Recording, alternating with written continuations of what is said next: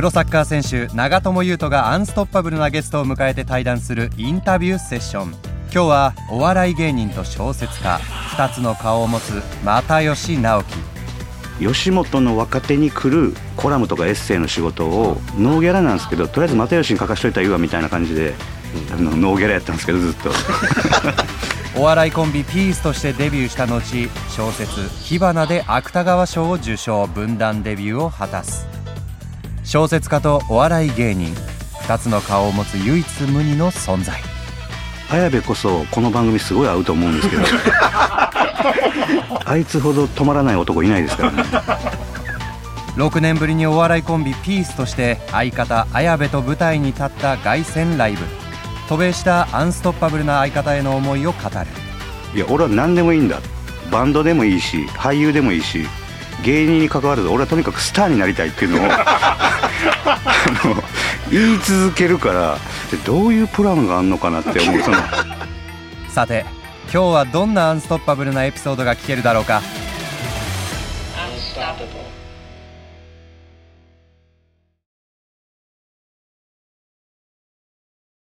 その作家さんで芥川賞を取って、で綾部さんとは、はい、芸人も一緒にやりながら、そうですね、小説とかも書きながらっていう。そうですね、ずっとやってきたんですよね。ふたりでもう日常的にライブにもう出まくってた時期があるんですよね、はいはいはい、なんかよにんは出てなかったですけど、にせんじゅうねんまではよにんは出てないですけど、社内ではもうすごくあの呼んでもらって、はい、皆さんに可愛がってもらって、その先輩のライブも後輩のライブももう全部絶対ピース出てるなっていうぐらい、はい、いちにちさんぼんとかいろんな劇場回って、はい、だから先、先輩とかにどの劇場行っても僕らおるから、うん、ピースってさんセットぐらいおるみたいな言われてるぐらいいるぐらい、はい、もう全部出てました。全部出て一番後輩で、先輩のライブには一番後輩で出て、はいはいはい、で僕らが エムシー で一番上で後輩ごじゅっ組ぐらいとやるライブとかも毎月やってたりなので、いろんな芸人と吉本の中だけですけどやってて、でなかなかチャンスこうへんなって周りからもこう応援してもらってて、ようやく出れたっていう。だからコンビとしてもすごくあの稼働してた時期に、うんうん、それ以外のところで文章を書いたりっていう仕事もやってました、はい、でもそこまで軌道に乗ってる状況で、はいはい、綾部さんが、まあ、アメリカにそうですね行く行ったりとか、はい、あ休止されたんでしたっけ。いえ、休止はしてない、えーはい、あのでも実質そこまで一緒にこうできなくなりますね。もちろん綾部さんはアメリカ行くし。そうですね、たまたま今年が結成にじゅっしゅうねんだったんで、うん、ちょっと前に日本帰ってきて一緒にトークライブ久々にやったんですけど、はい、そうですね、活動はできなくなるんですけど、割と僕らは解散っていうのは全くお互い思わなかったですね。なんかアメリカ視点と日本視点みたいなイメージですかね。又吉が芥川賞を受賞してにねんご、相方の綾部はアメリカに活動拠点を移している。又吉の芥川賞受賞、自分はこのままでいいのか。当時綾部は複雑な心情を吐露している。又吉に刺激を受け、綾部はよんじゅっさいの節目を迎えるのを前にアメリカに行って勝負したいと走り始めた。綾部さんもすごいですよね。そこまで軌道に乗って、はい、まあ、引っ張りだこの状況でまた新たな夢を見つけてアメリカに行くっていう。そうですね、綾部こそこの番組すごい合うと思うんですけどあいつほど止まらない男いないですからねそれ又吉さんがおっしゃるって、それ相当じゃないですかそうですね、あいつはそういう意味で言うとすごいもう活動的で、まあ、部分的にその僕が皆さんにこう持ってもらってる温厚そうとか穏やかっていうのは、うんうん、こう な, なんていうんですかね、自分が興味がないことに対して何にも感じないかったりするんで、多分そういうとこだと思うんですよ。はい、よくないんですけど、はいはいはい、なんかそういうとこは綾部にもあるんですけど、はい、でも基本的には自分の好きなこととか興味あることに動き続けて考え続けて、それが合ってる合ってないは必ずしも合ってるわけじゃないんですけど、なんか変なことしだしたなと思う時もあるんですけど、まあ休まないですね。アンストッパブルだ、はい、だから出始めて全然夜寝れないみたいな、朝早くて夜中まで仕事があるっていう時期に、僕は創作もしたいんでコントを作ったり、はい、あの文章を書いたりもしたいから、マネージャーさんに週いちで休み欲しいって言ったんですよ、はいはい、そんな若手芸人おらんって言われたんですけど、その、はいはいはい、休みこの時期欲しいなんて、はい、いやでもその方がそれ以外のパフォーマンスが、仕事のパフォーマンス上がるし、はいはい、で作るものも良くなるはずやから、うんうんうんうん、絶対そうしたいって言ったけど、なかなかそれが実現しなくて、はい、でも綾部は逆で、ちょっとでも空いてたらここでもテレビでもラジオでもあの劇場のライブでも何でもいいから入れてくれって言って、全部埋めていくんですよ。働き続けるんですよ。それは何か理由があるんですか？やっぱり止まっちゃうとなんかこう不安になるとか。多分そうなんじゃないですかね。筋トレみたいなのもあるんじゃないですかね。なんかそういう筋トレもね、でも毎日いっしゅうかん毎日やってたら筋肉、そうですね、逆に良くないですからね。そうですね。なんかでもあいつはとにかく休みたくないっていう、止まらない、はい、完全ならアンストッパブルじゃないですか。そうなんですよ。であいつのなんか夢というか目標がもともとスターになることだったんですよ。ああ、なるほど。だからお笑い芸人ってなんかスターになるって、うん、公言するのってちょっと照れがあって、あで僕はカッコつけるあのつもりはないんですけど、本当にもう純粋にお笑いが好きで、はい、お笑い芸人っていうものに対する憧れもありましたし、うんうん、こうネタ作ってそれをやるとかが好きで、うん、だお金持ちになりたいとかキャーキャー言われたいっていう欲求よりも、うん、もうちょっと純粋な感情なんですよ、はいはい、で今僕が言ったようなことを言ってた方が嫌われないんですよ、はい、で僕はそれ嘘ついてないですけど、はいはいはいはい、本心ですけど、そういう芸人の方が応援されやすいんですけど、うんうん、あそれも分かってると思うんですけど、はい、いや俺は何でもいいんだ、はい、もうバンドでもいいし俳優でもいいし芸人に関わらず俺はとにかくスターになりたいっていうのをあの言い続けるから、なんかこれってどういうプランがあんのかなって思う誰がこいつ応援し応援したくなるのかなとか思ったりするんですけど、でもえそのプランは聞いたことないんですか？ないんですよ。お前なんでそれそんなにそんな言い方するのみたいな。たとえそうやったとしてももうちょっとこう、うん、お笑い芸人として頑張りたいとか言ってた方がいいんちゃうかなって僕は思うんですけど、はいはいはい、そうですよね。でもあいつはもうスターになりたいって言い続けてて、でなんとなくそれがなんか綾部が言うならみたいな感じで許されるじゃないですけど、うん、で多分綾部の中で一番仕事が多かった時期にアメリカ全部お仕事を卒業してアメリカに行くっていうふうに決断したんで、その時にあほんまやったんやなというか、なんかこうに日本では認知されて、うんうん、でまあ年相応の、まあ、収入も多分あったと思いますし、そうですね、うん、なんかえなりたかったいわゆるスターになりたいって言ってた、うんうん、その目標って実は今叶ってる状態なんじゃないのって横から見て思ってたんですけど、うんうん、やっぱあいつはなんやろスターになるってっていうあいつが想定してるスターが僕が思ってたのにもかなり大きかったんですよ。もっとでかかったってこと。だから全世界の全世界のっていうことですよね、はい、今ハリウッドに行かれて、はい、がんね頑張ってらっしゃるから、だからやっぱこいつってなんかその時に初めてスターになりたいっていう意味の言葉のなんか凄さが分かったというか、重みがあこれで OK じゃないんやみたいな、もうなんか芸人で稼ぎたいとか、うん、芸人で有名になりたいとかとかじゃなくて、そこでも満足せずに、もっともっと上なんやっていうので、すごいなと思いましたけどね。ああ、いや、すごいな。アンスタブ。今年じゅうがつ、渡米していた綾部が一時帰国。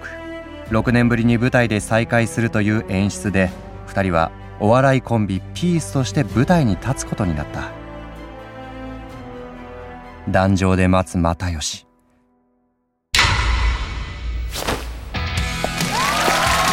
ノリノリの音楽とともに星条旗を抱え客席から登場する綾部。ふたりは握手し、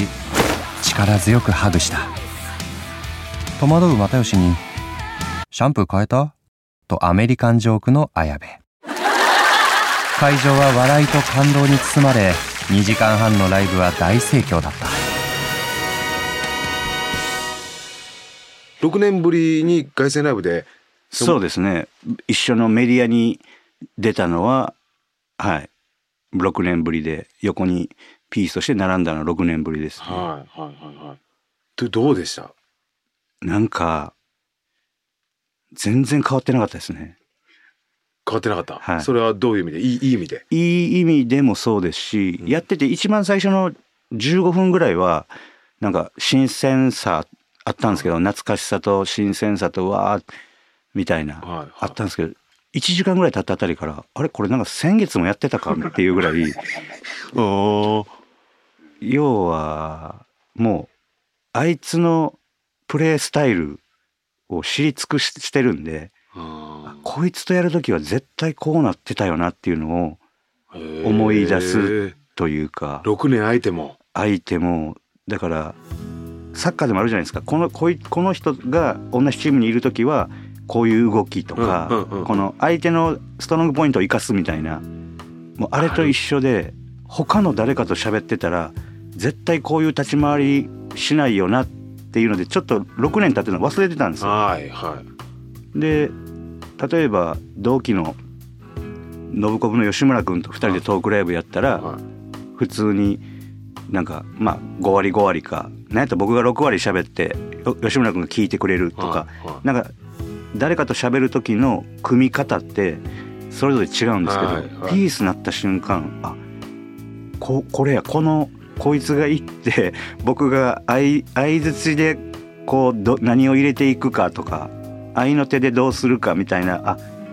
ほんまやみたいな、なんかその懐かしさというかはあったんですけど、あまりにもその関係性が変わってなさすぎて、はい、いちじかんぐらい経った時になんか既視感がありすぎてなんかあれ、これ先月もやってたかなみたいなあ、そのまんまでしたね。えーはい、いや、まあでもめちゃくちゃ合ってるんでしょうね、相性というかも。そうですね、もう出来上がってるん、はい、まあ、サッカーでもいますけどね、あ、もうこいつと組んだらもう絶対いいプレーできるみたいな、はいはい、うん、ありますよね。いましたね。インテルでも大日本代表でも、もうこいつと組んだら絶対いいプレーできるみたいな、えー、はい。それ何が大きいんですかね。やっぱもともとたまたま持ってる者同士が合うっていう、もう合う相性、うん、もうここキープしてくれるとこ絶対キープしてくれて、オーバーラップしたらもう絶対こううまく使ってくれる、はいはいはい、もう相手のサイドバックに食いつかれないようにもうパス出してくれる、はいはいはい、うん、それいるんですよね。それは逆に合わないときはどう調整するんですか？合わないときは、こいつかっていうときは、えっとね、調整しても合わないときあって、はい、その場合は最悪です。そのサイド。あ、だからもうその場合はコンビってよりかは、もうどっちかというと受け身の守備のところだけに徹するみたいな。はいはいはい、変に上がっても変に取られてまたカウンター食らったりするから。なるほどなるほど。だから信頼感がそこにはないから、はい、もうそういう場合はもうあんま上がらずに、なるほど、とにかくそいつが多分失うか変なことするだろうなっていう時のカウンターのカバーとかのポジションにいる、はいはいはい、なるほどなるほど。でも合うやつの時はもう絶対行きますね。へえ。いい方向につなげてくれるんですよ。僕をつなにパス出さなくても、はい、ダミーで使ったとしても、はい、なんかもう本当にこういい形で終わってくれるというか、はいはいはい、っていう、うん、プロの世界だとその例えばウイングバックみたいなポジションとか左サイドの時に、はいはい、その特にスリーバックの時ですけど、はい、サイドが上がっていって途中で引っかかって裏取られた時って攻められないんですか、あんまり。あのね、どっちかというとスリーバックだとスリーがスリーいるじゃないですか、センターバックが、はい、だから結構カバーはしてくれるんですよ、はいはいはい、どっちかというとフォーバックのサイドバックする時の方が後ろセンターバックはふたりしかいないんで、はい、結構裏取られた時になんか自分の裏取られたみたいな、あなるんですね、まあ自分も思うし、はい、そういう見られ方もされるんだけど、スリーバックだとなんかこうもうちょっと裏のケアとかは気にせずにいける。なるほど。スリーバックのウイングウイングだとね。はいはいはい。うん。そう。だから攻撃だけするんだったらやっぱいいよね、ここのウイングバックのところは好きなようにいけるから。どどっちが好きですか？ああでもよんのやっぱりよんバックの方が好きかもな。今は、はいはいうん、昔イケイケでもうガンガン行ってた時は、うん、ウイングバックとかのも面白かったけど、よんのこのやっぱサイドバックは今は、うん、へー。で結構やっぱりこの前の選手にも合わせられるようにはなってきた。そのどういう、はい、前はもう合わなかったらそのきゅうじゅっぷん合わないみたいなのもあったけど、はいはい、今はなんかああこういう前のやつはこういう特徴やな、こういうプレーをしてほしいんだなっていうプレーを自分はまあうまくやりながらも特徴を出すみたいな。なるほど。なんかまあ経験でそこはできるようにはなりましたけどね。そういう長友さんとかのサッカーの経験があったら、それをお笑いのねさんまさん エムシー の番組とかに持ち込んだらまた違う展開とかポジショニング取れるんやろうなと思っていろいろあるんでしょうね。いや逆にもう又吉さんが今もうそういう番組出たらもう、もうもっとなんかすごい角度から見えるんじゃないですか。あやるやるやるやるみたいな、あここここで待ったらこのボールが多分来るやろうなみたいな、なんか全部こう自分でもうイメージして、うん、そうですね。で面白いですよね。みんな多分それぞれ、僕はサッカーで考えてるけどみんながサッカーで考えてるわけじゃないのに、それぞれのビジョンが、はいはい、その表面上はこう合ってるわけですもんね、うんうんうん、それ面白いですよね。面白いね、うん、そういう見方でなんかテレビ見ても面白そうだなと思った。そうですね。話はまだまだ止まらないふたりですが、又吉さんこれからの目標を聞きたいです。そうですね、はい、目標はやっぱり何かを作り続けるっていうのをやっぱりやっていきたいですね。小説を書くもそうですし、うん、コントとか脚本を書くっていうこともそうですけど、それをできるだけ長く続けていきたいですね、うんはい、なんかこの賞を取りたいとか、まあ、それは作家だったらここの賞を取りたいとか、芸人だとここのあれを取り、こういうなんか賞なのがあるのかな、あ取りたいとか、そういうのもあるんですか？それよりはなんか自分で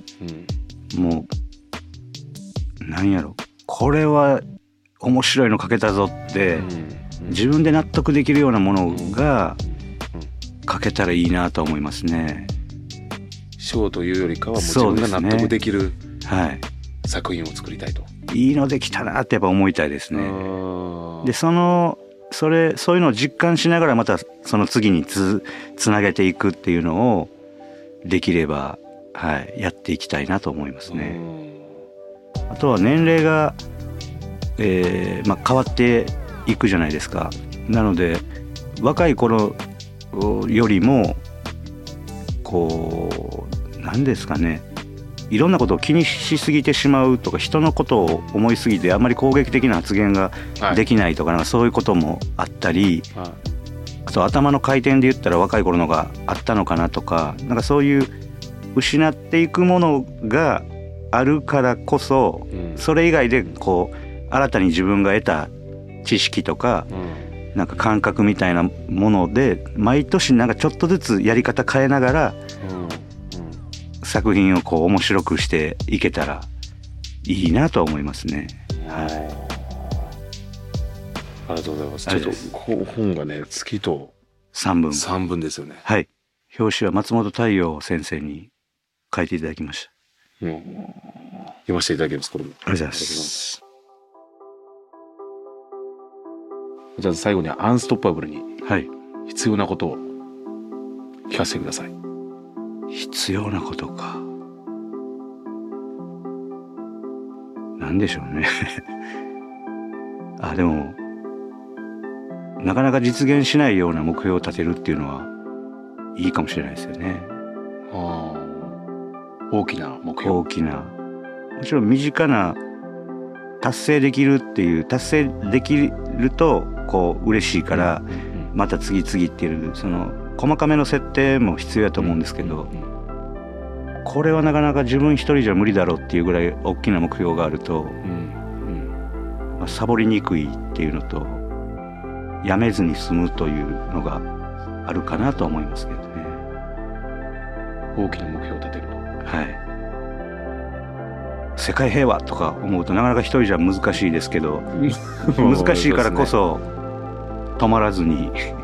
何かしら活動を続けていけるっていう、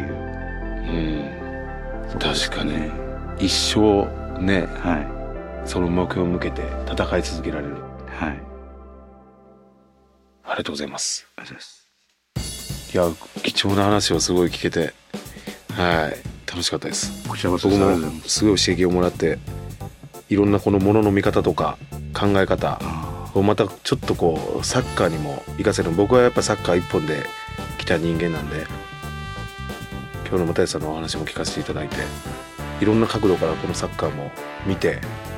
また自分の成長につなげられるように、また僕ごかいめのワールドカップもちょっと目指してるんで、そうですよね、はい、そのためには今のままではもちろん、まあ、肉体はやっぱりもちろん衰えていくし、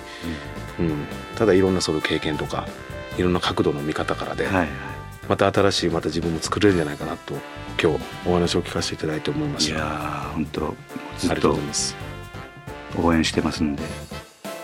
僕も応援してます、はい。今日はありがとうございました。ありがとうございました。いや、めちゃめちゃ楽しみだな。今さんもお忙しい中ありがとうございます。とんでもないです。アンストッパブル長友佑都のインタビューセッション。次回もアンストッパブルなゲストをお招きします。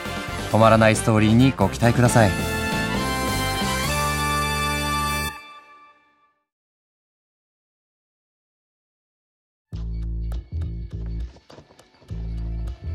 ワンダリーがお送りしたアンストッパブル。